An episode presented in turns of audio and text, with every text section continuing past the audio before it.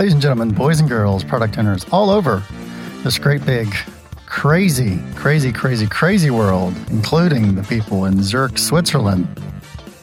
Welcome back to Deliver. This is your Agile Product Owners Podcast. My name is Corey Bryan, and welcome to a coronavirus free edition of Deliver It. Uh, wow. I hope everybody's making it. I uh, hope everybody's staying safe uh, as much as you can.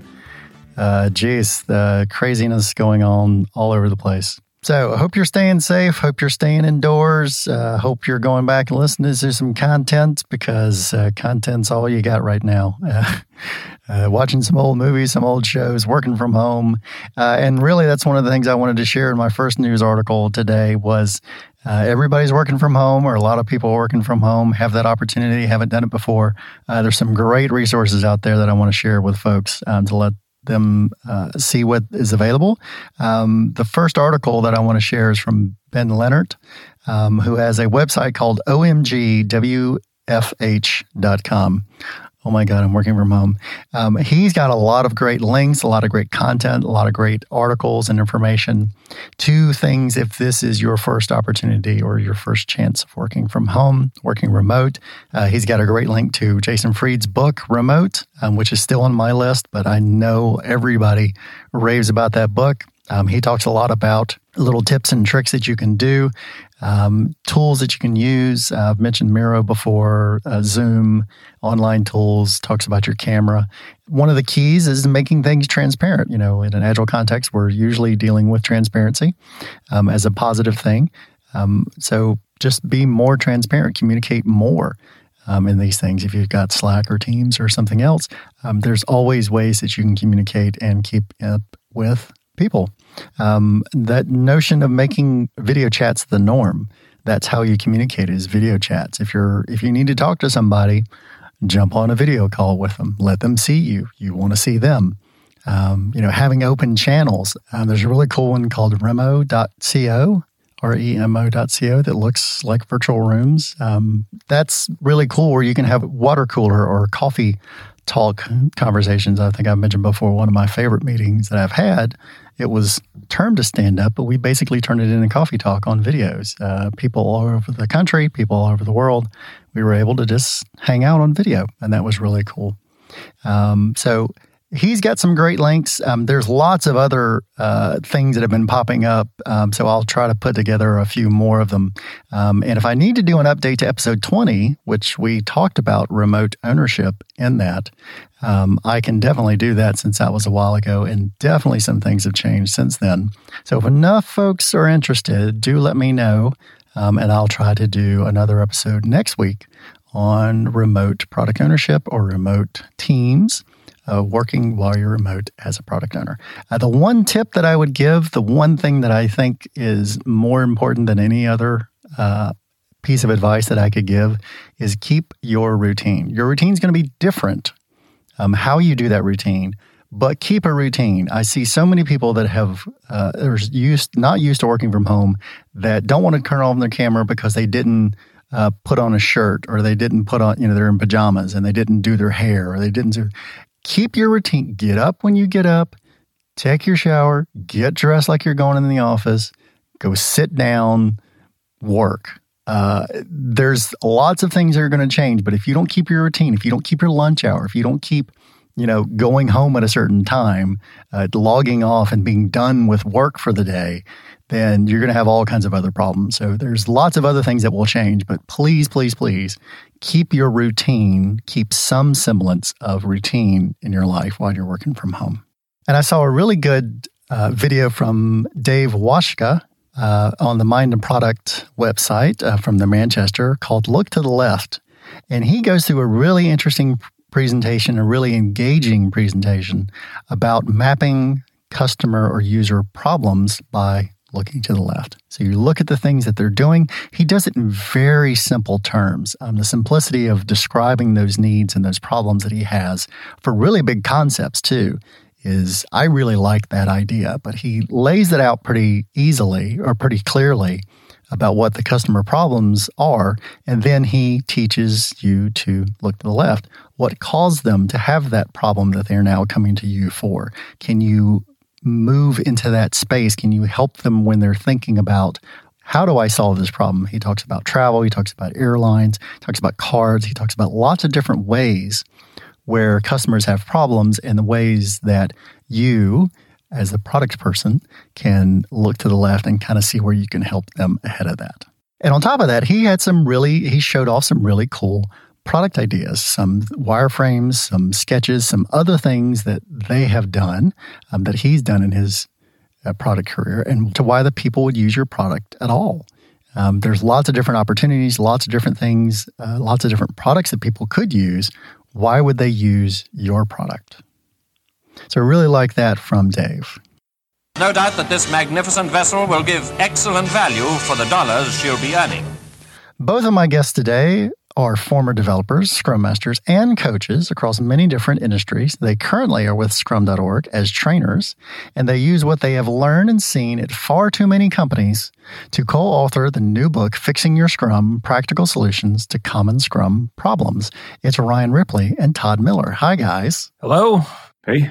How's it going? Good. Thank you. And thank you for taking time out of every other podcaster who's interviewing you to come and talk to talk about uh, the the parts of your book that deal with product ownership. Again, there's lots of you guys are doing lots of great uh, interviews and lots of great content out there. Um, I wanted to focus on the product owner role as I do on this show, um, and there's lots of great information I think in your book for product owners. Very cool. No, thanks for having us. It's uh, Deliberate Cast is one of our favorites, and uh, so when we saw, yes, you're right. We've probably been on 12 or 13 shows in the last month or two, but now when this one popped up, we were super happy to join in, and I uh, can't wait to see where this this product owner centric discussion goes. Okay. So, uh, one thing that I noticed from the book, and I think it's something that people need to understand, is this book seems to be written from a Scrum Master's point of view.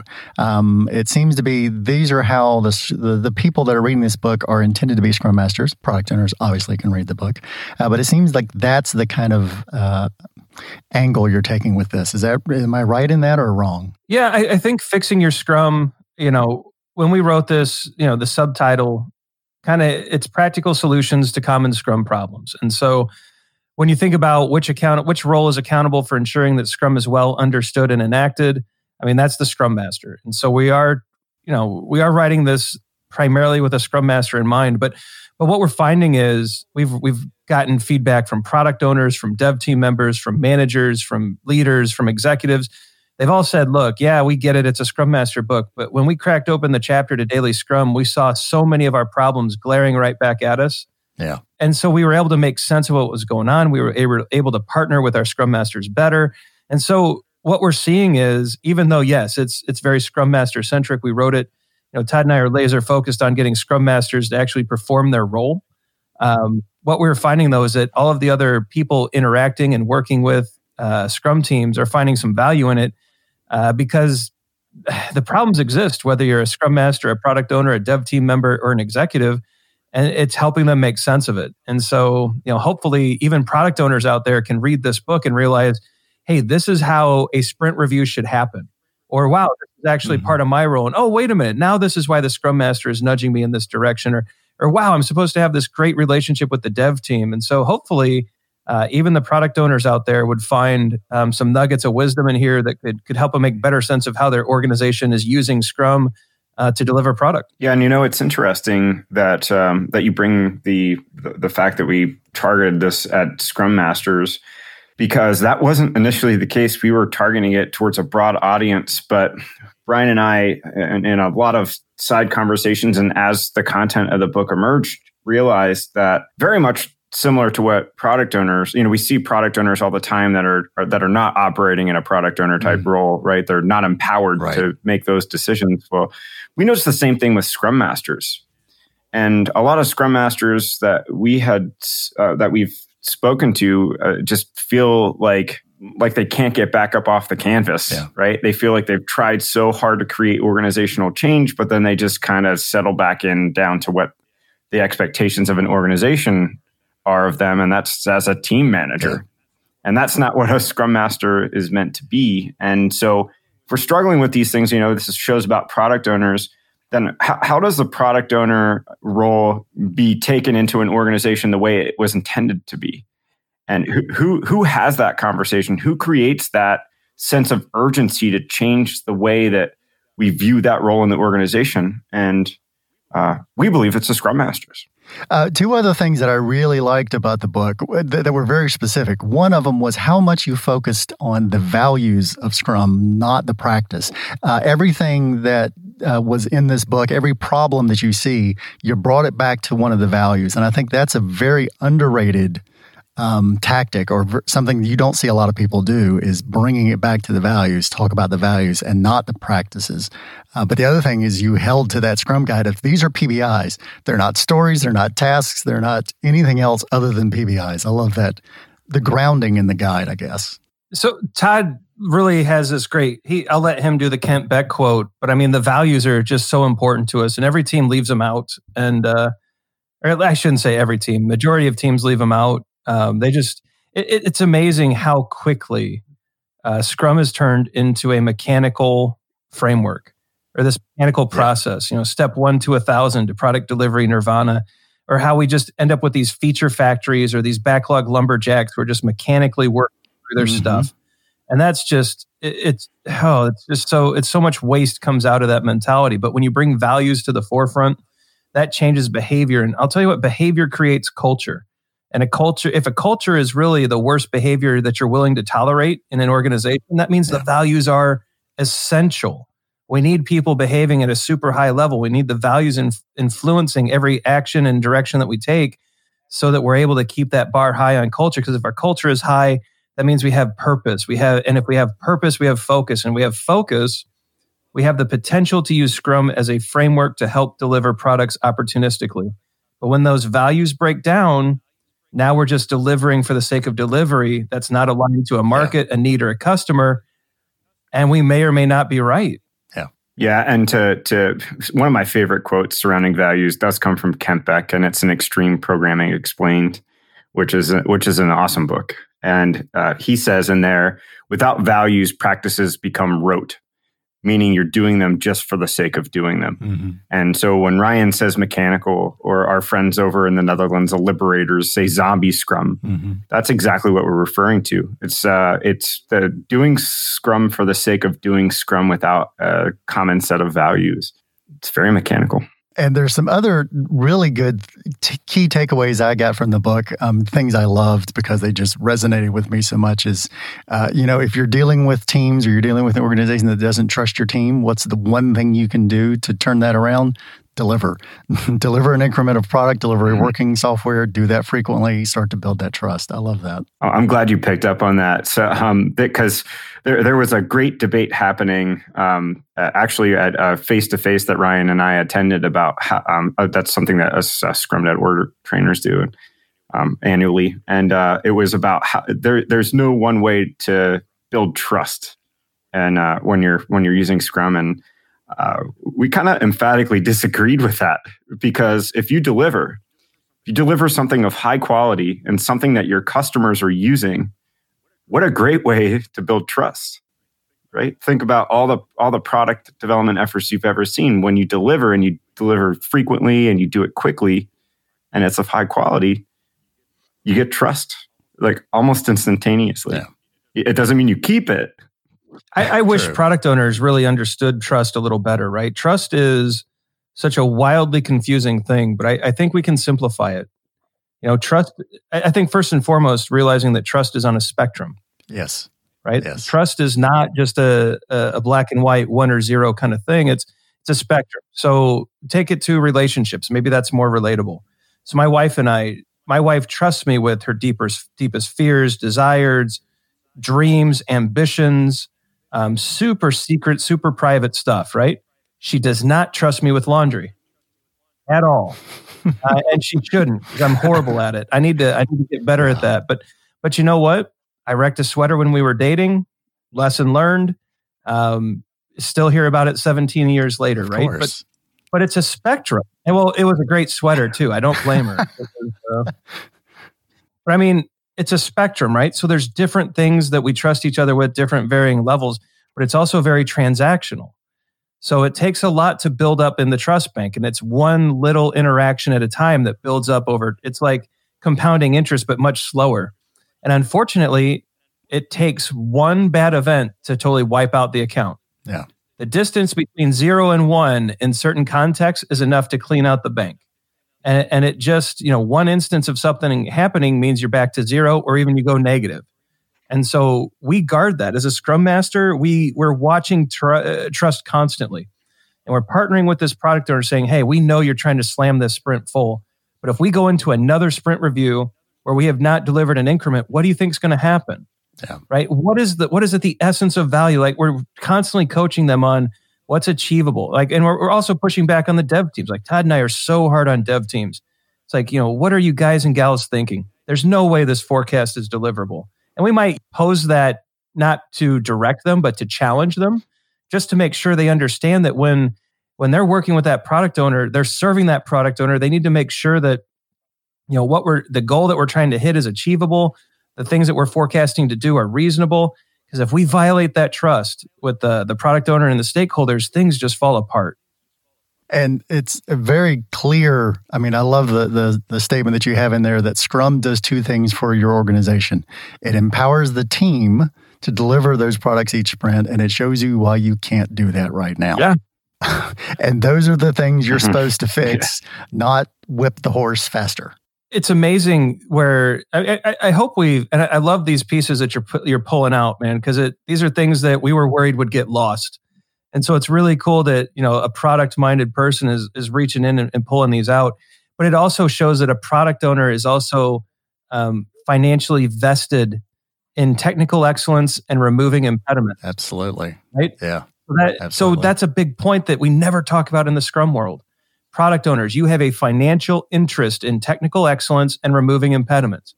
Because if we can't do those two things, we eventually will come to a grinding halt on delivery. Scrum mm-hmm. will show us how all of those things have hurt us. And now you get to go to a sprint review empty handed to stakeholders. So why not up front? Just just make it part of your role to be a great partner with the dev team to make sure that all these things are transparent, they're well understood, they're visible on a product backlog so that we can actually tackle them in an appropriate way so that they're not surprising us uh, down the road. Yeah, and th- there's there's nothing that was ever written that says that Scrum makes your development team members type faster. right. right. Yeah. So uh, I, I think we just need to get over that idea that it's all about maximizing resource utilization, mm-hmm. uh, that it's all about trying to get everybody as busy as possible, because that's not that's not the idea behind it. The idea behind it is um, every sprint you have a done, potentially shippable, very valuable increment that um, can be put out into the world. Right. Doesn't mean you have to put it out into the world, but it can be. Potentially, right? Potentially, yes. Um, and I love the way that you guys start off defining the role. I mean, the role is already defined in the guide, and that's where you know the source of our power comes from. Uh, but really, going into you know the internal and the market um, I, you know, looking at both of them to maximize value, um, to look at the strategic and the tactical. There's so many people who think it's just one or the other. Um, and the empowered word comes up again because there are so many, in a lot of these instances, I think, of the problems that you identify in the book where the product owner isn't empowered. Yeah, I, I think that's something that we commonly see, uh, right? Uh, that you have a, a product owner in name only uh, they don't own a budget. They're not responsible for return on investment. Um, other people are doing the market analysis and interactions with the customers, right? They they basically just become an opinion aggregator and uh, listen to the highest paid person's uh, opinion for what is going to happen next. They're not that yeah. influential um, entrepreneurial type spirit that is looking at hypothesis for what a customer is going to want and develop small experiments based off of that. That's what that's what we that's what a product owner should be.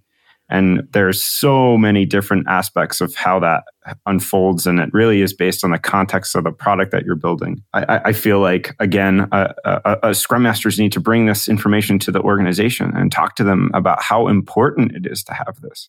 I, I think what this is doing, it's making it super clear that the the interrelationships between the three roles. I mean, we can try to say this is a book for Scrum Masters, and we did write it that way. But isn't it amazing how a product owner can read this and get insights, how a dev team could get insights, and and how they can really see this is an ecosystem. This is a, a collaborative relationship between all three. This is not a well, here's your lane, here's your lane, and here's your lane. It's we've we're in this together. You know, commitment, especially as a Scrum value, it's look, we're bringing our best selves forward. We're bringing our ourselves. We're showing up in a way that we serve one another. We're committed to um, our levels of service, not just scope or never scope. It's it's we're committed to our service. We're committed to one another. We're committed to trying to build the best product possible, given our time constraints and resources, and being good financial stewards of, of funding. And when you see all these things play out with the values intact, it's not adversarial anymore. Like how often is the relationship between a product owner and a dev team negative? Like here's I already told you what to do. Why are you asking me questions? You know, you hear those that kind mm-hmm. of language. Or from the dev team, it's mm-hmm. no, you you just don't get it. The technology's changed and this isn't feasible. And and you hear all this bizarre interaction that should never happen with a service-minded, value-driven organization. And and hopefully, you know, as we talk through like the, these more positive uh, modes, people start to realize wait a minute, these scrum values are important these behaviors are, are essential to building the relationships we need to actually be able to deliver. Yeah. And you guys go into so many, I didn't count how many problems you actually solve for folks if they just count them up and, and go through them. But there's a bunch of them in there. A lot of them product owner focused or product owner involved. Things like uh, having a part time product yeah. owner or too many backlogs. I love the way that you guys phrase that, the absent product owner. I see the proxy product owner problem more often than not. Is that something you guys see a lot or is there some other issue you see? I think that I think you hit the nail on the head there. That's absolutely the number one thing that we see. The proxy product owner and uh, Ryan and I, I uh, wrote in the book that the best way to figure out who the real product owner is is to trace the money. Right. Love that. Yep. Um, and th- from there, then you can start to have a conversation to say, uh, so do you, can you relinquish this control because, and we'll bring that proxy up to speed and make them the product mm-hmm. owner because the 1% of time that you can give to this product development effort is absolutely not enough. Right. Um, so I, I would say uh, pro- proxy product owner is for, for me the number one that I see. Oh, I, I totally agree. Like we we talk about pretty regularly that follow the money, trace it back to the VP who's holding on to budget. You know, if I'm in a Scrum Master role, I'm I'm walking with my product owner to their office every day and saying, all right, here's what's going on today, or uh, encouraging the product owner to tell this person what's going on today. What do we need budget wise? What are what's the directions we're considering? After three, four, five days, this VP will usually say, "Look, I don't. It's great you're coming. Like I love, I love the conversation, but I do not have time to support this level of interaction with you." And I, I'll usually turn and say, "Look, I think you're right. We know you're busy. What can we mm-hmm. do to increase my product owner's authority so that we don't have to come back uh, every day. Maybe it becomes every two weeks. And then they usually say, what would it take to make it monthly? And then the product owner has the mm-hmm. opportunity to shoot at, well, if I can make decisions that are less than $10,000, anything higher, I'll come talk to you. And suddenly you've just gotten your product owner promoted a little bit, right? It, we didn't, we're not perfect. We're not, we're not to that, we're not to that entrepreneurial, you know, product owner making all decisions, but you know what? We got incrementally better.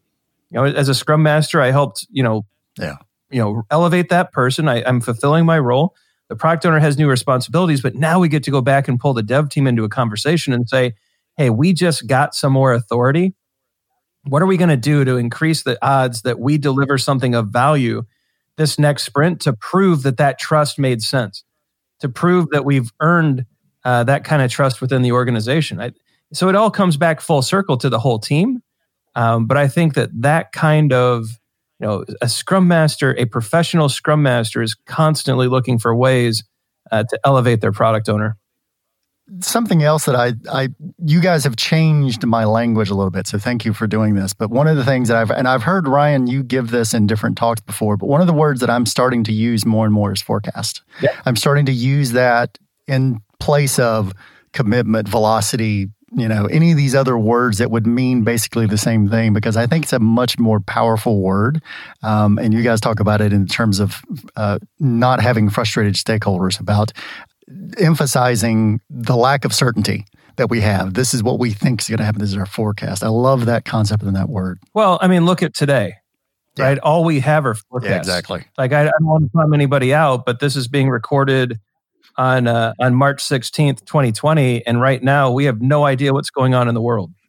Like we have forecasts, we have models, we have predictions, but are what's going to happen in March or the rest of March? How what is April going to look like? Are Todd and I back traveling the planet to teach by May or June? We don't know. Yeah. I, all we have right now are forecasts and patterns. We're trying to make sense out of the chaos and complexity. And I mean, Scrum is a great framework for this, and and so we're trying to uh, apply empiricism uh, throughout as we go as well. And I mean, we just we have to get comfortable with this. Like life is a forecast, and product development is a forecast. Yeah. And anyone who tries to give you a guarantee about complex work, they're they're either selling you something or they want you to sign up for a transformation. And either way, don't do it.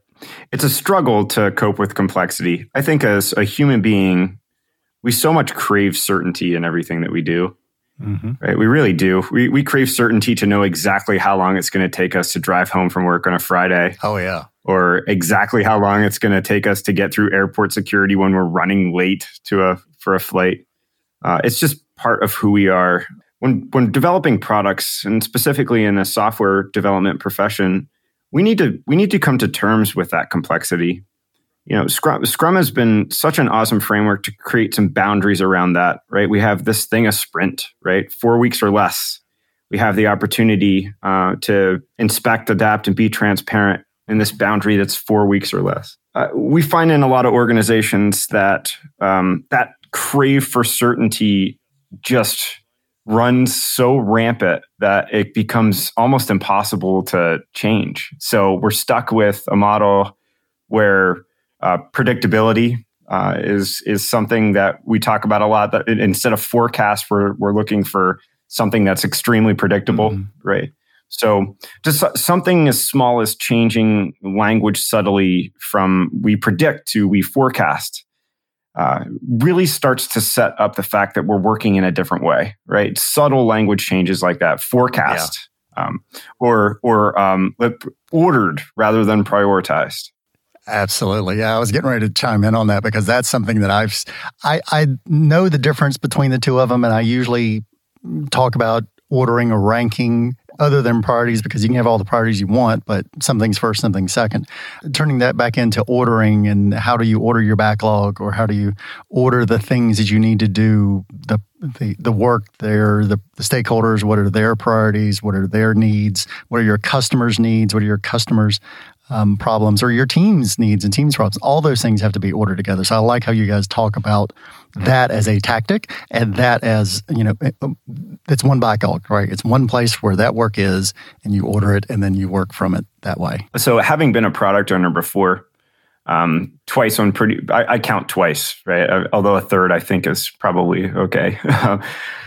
Ordering is oftentimes the hardest thing, right? It's the hardest thing. And because you're hearing so much from you know the other the scrum teams stakeholders you're out doing market analysis and uh, that can be the biggest challenge.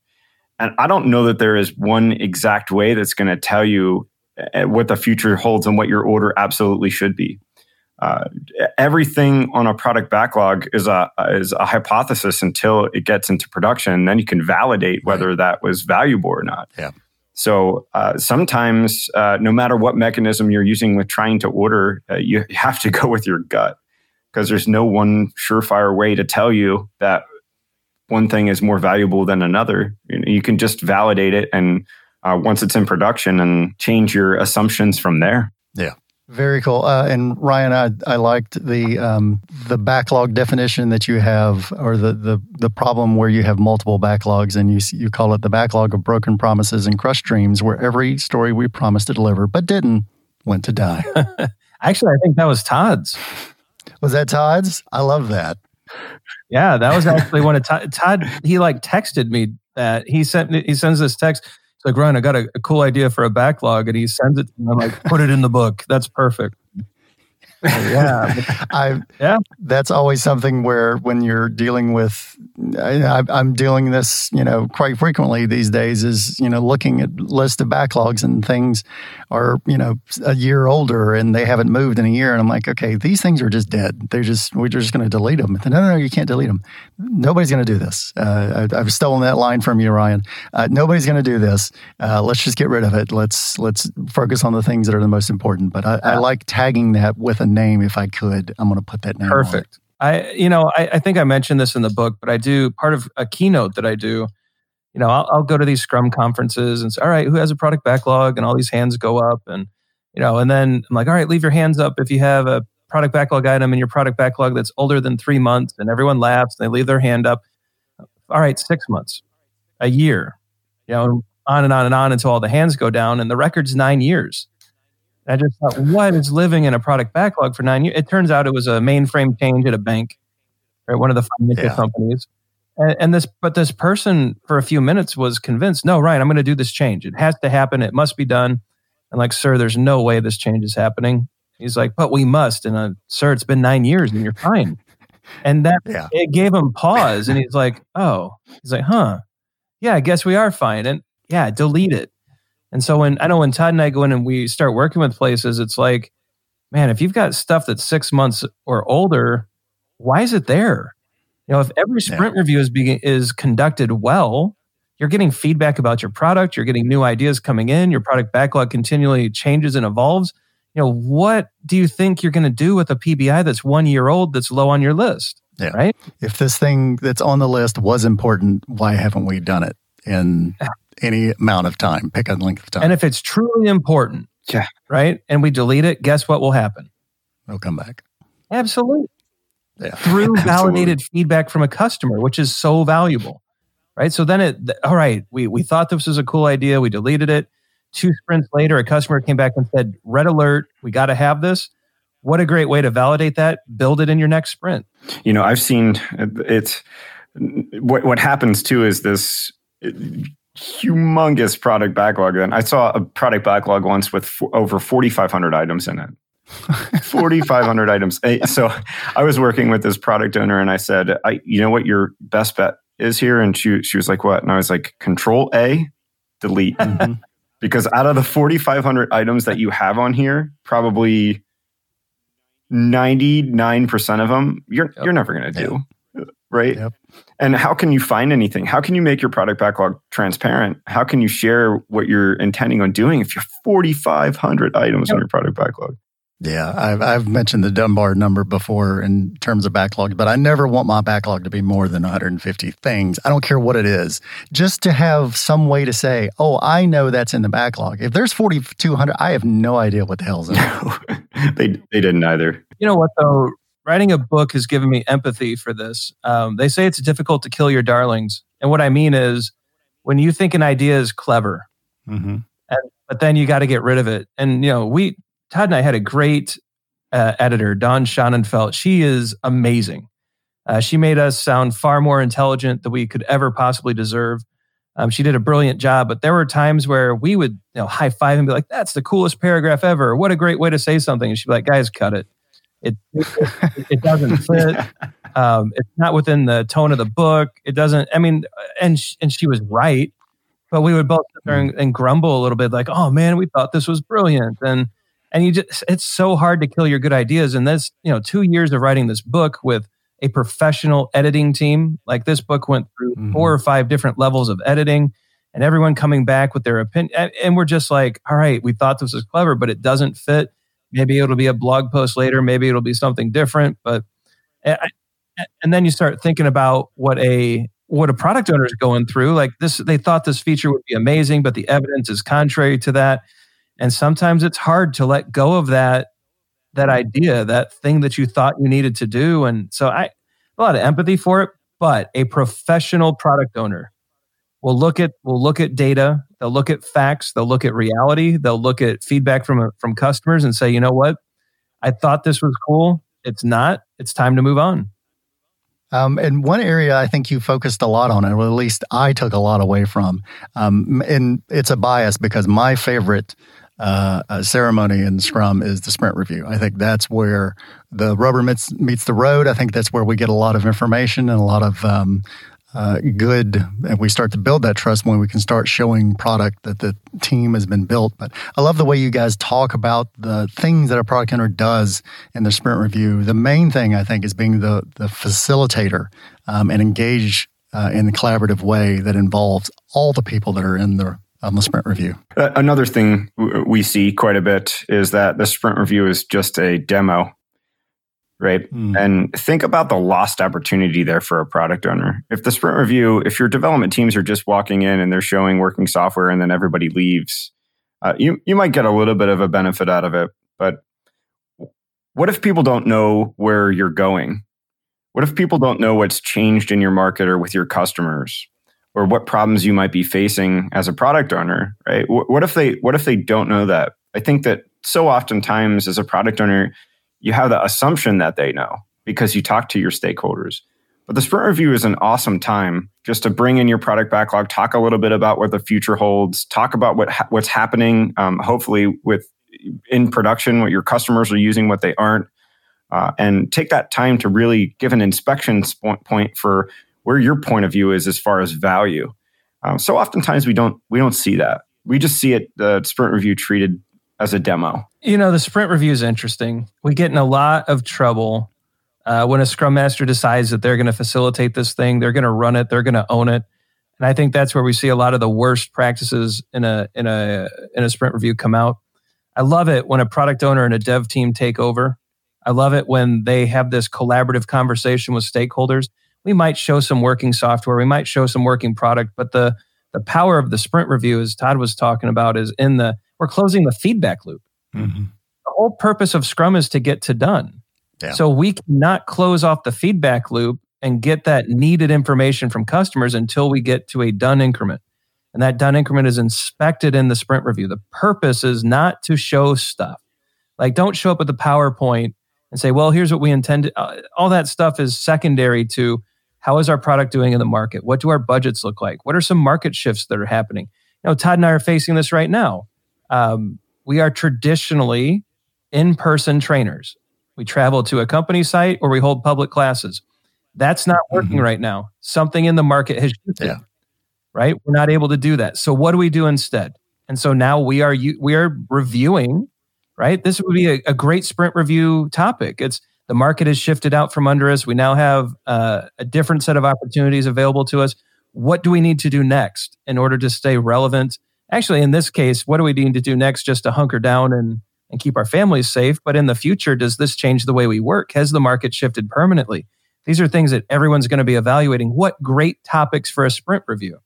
You know not you know mm-hmm. here's the three pbis we did and here's the underlying database. And you start going down that path and it's you know five people find that interesting people stop showing up. Um, but when you're really talking about here's our our our financial situation as it sits today Here's the impact through evidence based management that we're having on the world. Right. Um, here's where the market we believe it's going, and here's how we are going to use Scrum to capitalize on every opportunity that we see right now that is an amazing event. And I've, it's one of the things that I, if I see it, if I see the teams, you know, if I'm joining a team or I'm, I'm coaching with a team or advising a team and I see their sprint review, one of the first things I'll do is ban PowerPoint. You can have one, but it better have the sprint goal on it and nothing else. Um, that's the only thing you can show. And then the rest of the stuff, software all the all day every day. Um, and so you talk a lot about the sprint review. You talk about a lot about uh, the product owner specific things but there's so many other things in this book uh, so many other problems. And again these are scrum master problems they can help with team-based problems organization problems. There's lots of things that you guys go into in other areas that are I, I find useful. Um, and one of the things that you talk about, uh, Ryan, or w- that's in the book, is when you talk about done increments, um, it hits on one of my keys that I've been talking about a lot lately, which is uh, done means something is usable. Um, you can give it to somebody and they can do something with it. Yeah, I mean, done is is usable. Done is uh, of high quality. Um, done is potentially releasable. Done a done piece of product or software does no harm, right? And so if it's not usable, it can't be released. I, I, think that's this puts the bar pretty high. Oh yeah. And I think this is why it, it, stands out to people, right? So what do you mean by usable? You would so when when I think about you know my time in medical device, right? So I, I haven't always just worked on software. So I worked in medical device for a number of years. I, I worked with teams on, a, on clinical trials. I worked with teams on uh, the compliance and regulatory considerations behind a, a hip or knee implant. I worked with teams trying to decide metals to use in these implants, all using Scrum, right? And so to us, done meant we would tell our grandparent or a loved one that this product that you should put this product in your body. Mm. That's a high bar. Yeah. Right. We really tried to set, you know, it, it, it's so easy to to to mince words and to play games with with definitions of done. But when you decide like done for this hip implant means that my when my or if my 80 year old grandmother were to fall and break her hip, I would say this is the product that I believe in. This is the product I want to see you use. And if we didn't feel that way, that's not usable.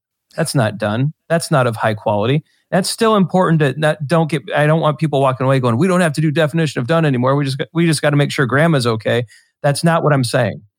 I think the definition of done is wildly important. It's where Todd and I often start with teams, but there's that higher level of that bar setting. Like usable means a loved one. I would I would have a loved one use this product. I would have uh, I would stake my own business on it. I would have skin in the game with this. I, I think we can elevate things uh, with that kind of thinking.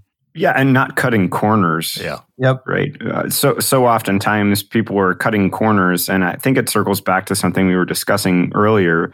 Is this notion that everybody needs to maximize resource utilization? So a sprint starts and everybody goes in, in in their own direction, and then the last day or two of the sprint, everybody tries to put their work together and figure out what happened, and there's a whole bunch of undone Yep. stuff under there. Right. You've well, we we we just won't write unit test this one time. Mm-hmm.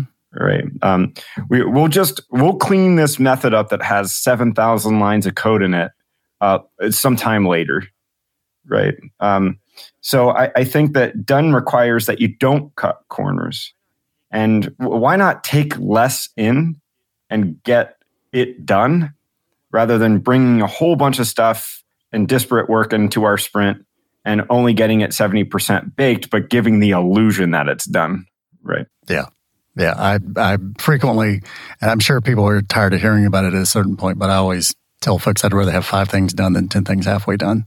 Um, I want something that we can release. I want something that, that somebody can use. I want some feedback on something. I don't want to just say, "Oh, we're fifty percent through our project."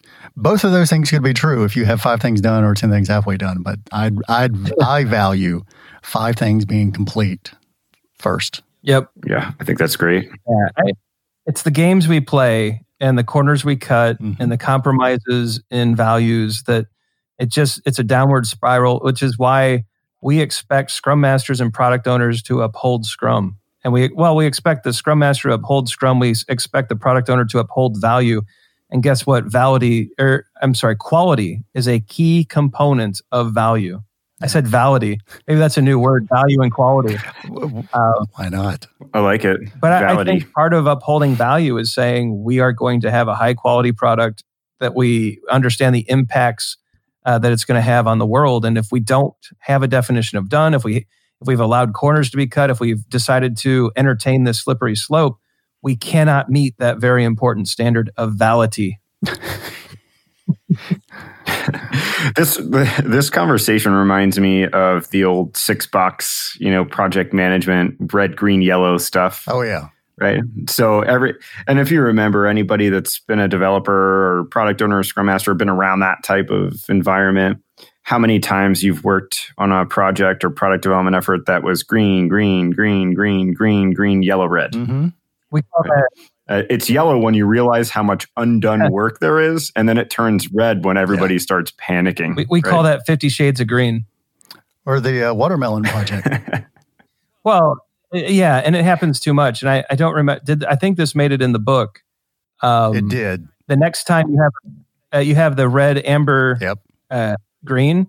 Start red. Yep, haven't delivered anything. I love it.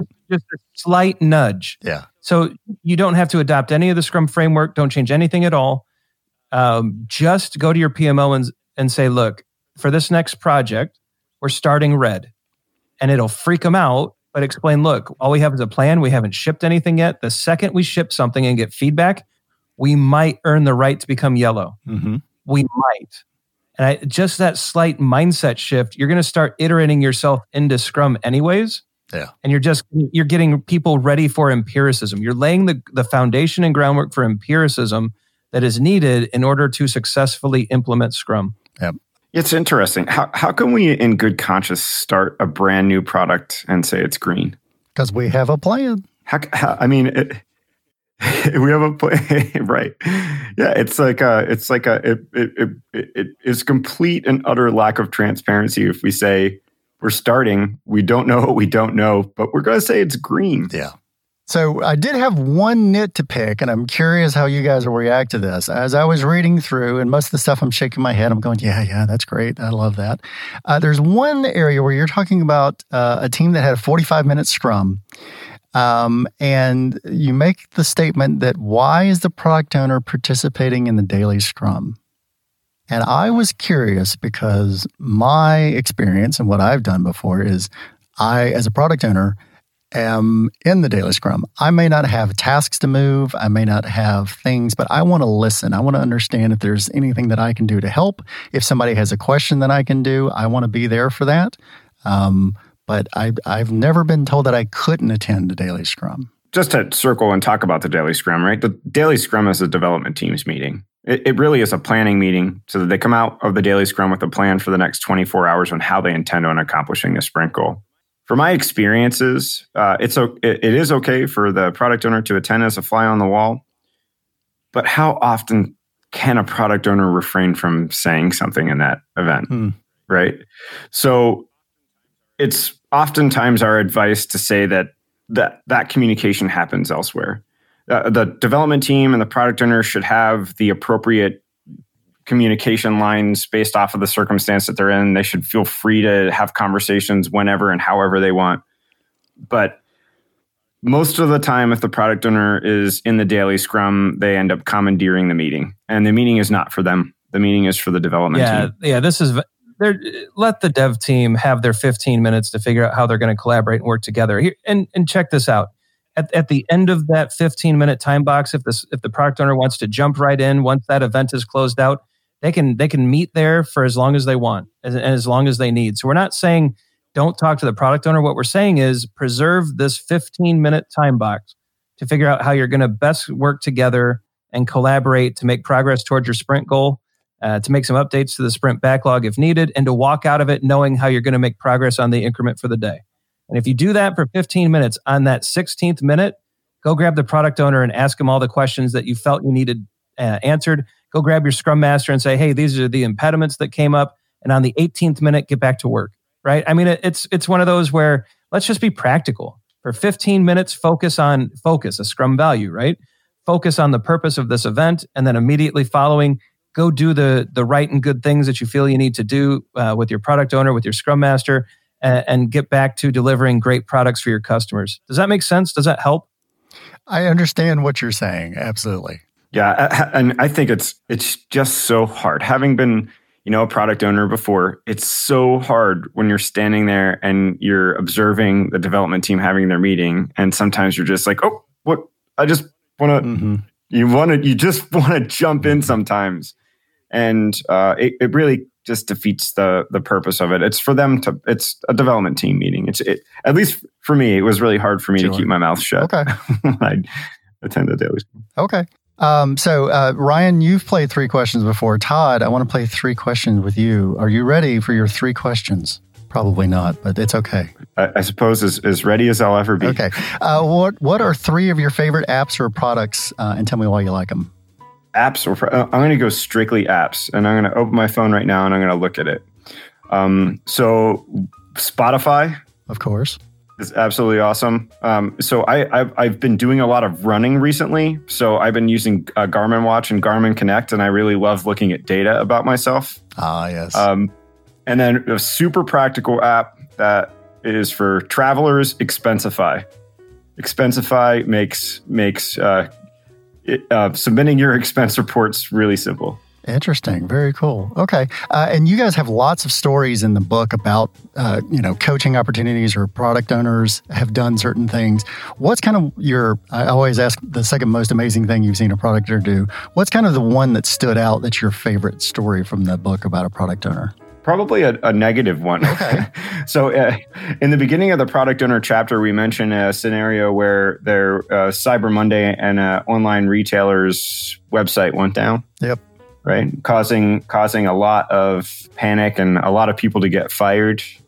So I, I, will say that we did protect the industry and the name of the company for which that mm-hmm. experience happened. Um, but it was, uh, I, I, think that that story in and of itself goes to show that when a product owner is not empowered or a product owner is more than one person, um, the dangers that it can that it can cause, right? It can, it can cost your company millions yeah. of dollars. Okay. Uh, and uh, the last question is what product ideas are you most excited about in the future? Product ideas.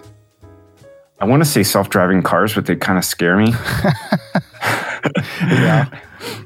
How about same day Amazon Prime delivery? Well, there you go, especially for toilet paper nowadays. yeah, right. Yeah. Jesus. For me, mostly electronics, right? Like I, I would probably, you know, just buy stuff waiting for my like PlayStation 4 to show up yeah. within an hour. Something like Very good. All right. Thank you, Todd. And Ryan, we've already asked you your three questions, so you can go back and listen to Ryan's on the No Estimates episode that he came on and did. Uh, very good. And very good. So uh, Ryan is at Ryan Ripley on Twitter. Todd is at uh, at Todd underscore Miller 11. Um, RyanRipley.com. Uh, Todd is Agile Todd on LinkedIn. Um, and you guys have a webinar coming up on March 26th uh, in a couple of weeks to go through more questions about the book uh, Fixing Your Scrum. Anything else that uh, folks should know about? Uh, buy the book. Buy the book. So, Fixing Your Scrum, Practical Solutions to Common Scrum Problems, available on Amazon and pragprog.com. Uh, we really think this can look, I, we don't get rich writing books, right? And so this is not a money thing. It is a, you know, we spent two years trying to cram a book full of ideas that can help you actually use Scrum to your advantage. Um, we believe that anyone using Scrum today can buy this book and at least get one good thing out of it. Um, we believe that because we've gotten over 50, I think we're up to about 100 messages now from people saying that that's true for them. Uh, we think it'll be true for you. If the book helps you, you know, hit us up on Twitter, let us know. Um, we'd love to hear your thoughts on the book. Um, we, we love that feedback. We crave that feedback. You know, just shipping the book we've closed the feedback loop. Now it's time to assess what we've done, and and all of you can help us do that. So, you know, please do check it out, um, and we hope it helps. Yeah, well, thank you. If you buy the book, well, big thanks. And as as Ryan said, we're in the validation phase, right? The the shipping a book is a bit of a waterfall process, although we didn't approach it that way as we were writing it. But uh, thank you, and let us know uh, so we can um, uh, understand if the impact that we were hoping to create is created. Cool. Very good. Thanks, guys. Oh, thank you. Thank you.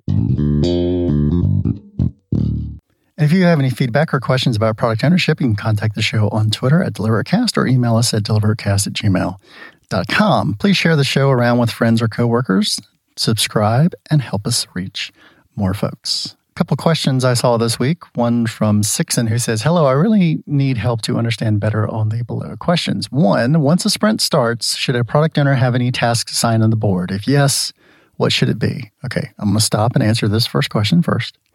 Uh, sprint starts, PO have any tasks assigned on the board? Probably not. Uh, rare cases, maybe.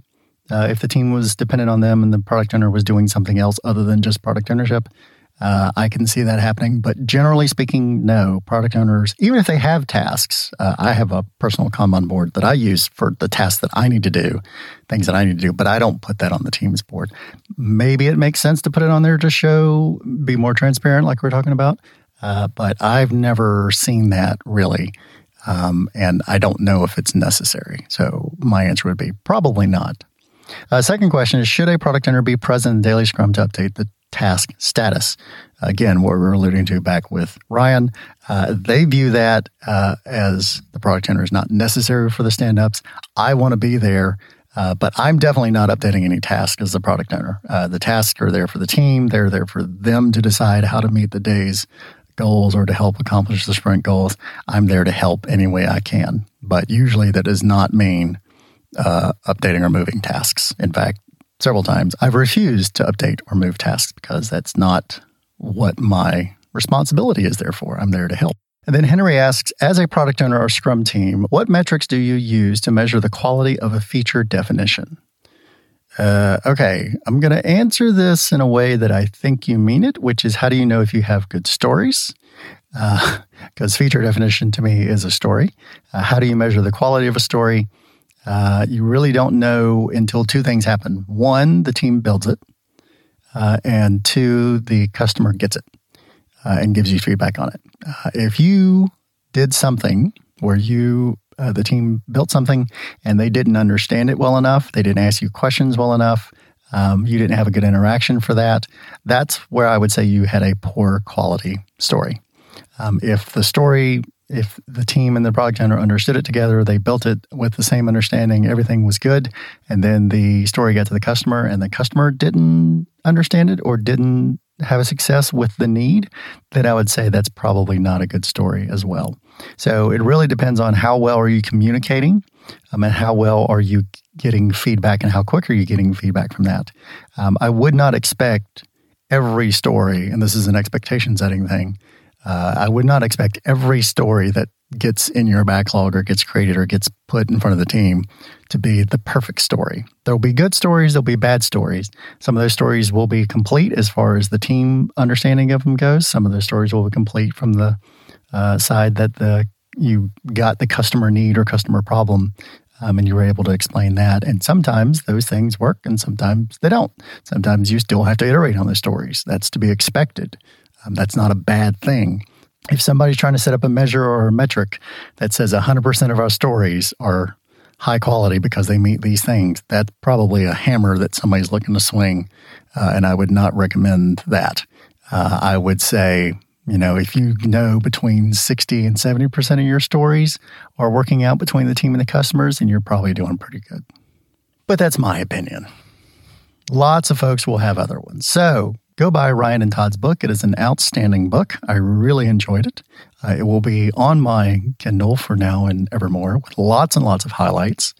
Um, and I think you will really get something out of it as well. So we'll have a link to the book in the show notes. Please go there, grab the book, support the show. Uh, and if you've already got a copy, get a copy for a friend. And don't forget that if you would like any one to one coaching, product consulting, or organizational agility help, I do offer that over at seektaiju.com. All opinions expressed here are mine, and you can find more of them at his Corey Bryant on Twitter. That is episode 102 delivered. Go out, be safe, and own the outcome.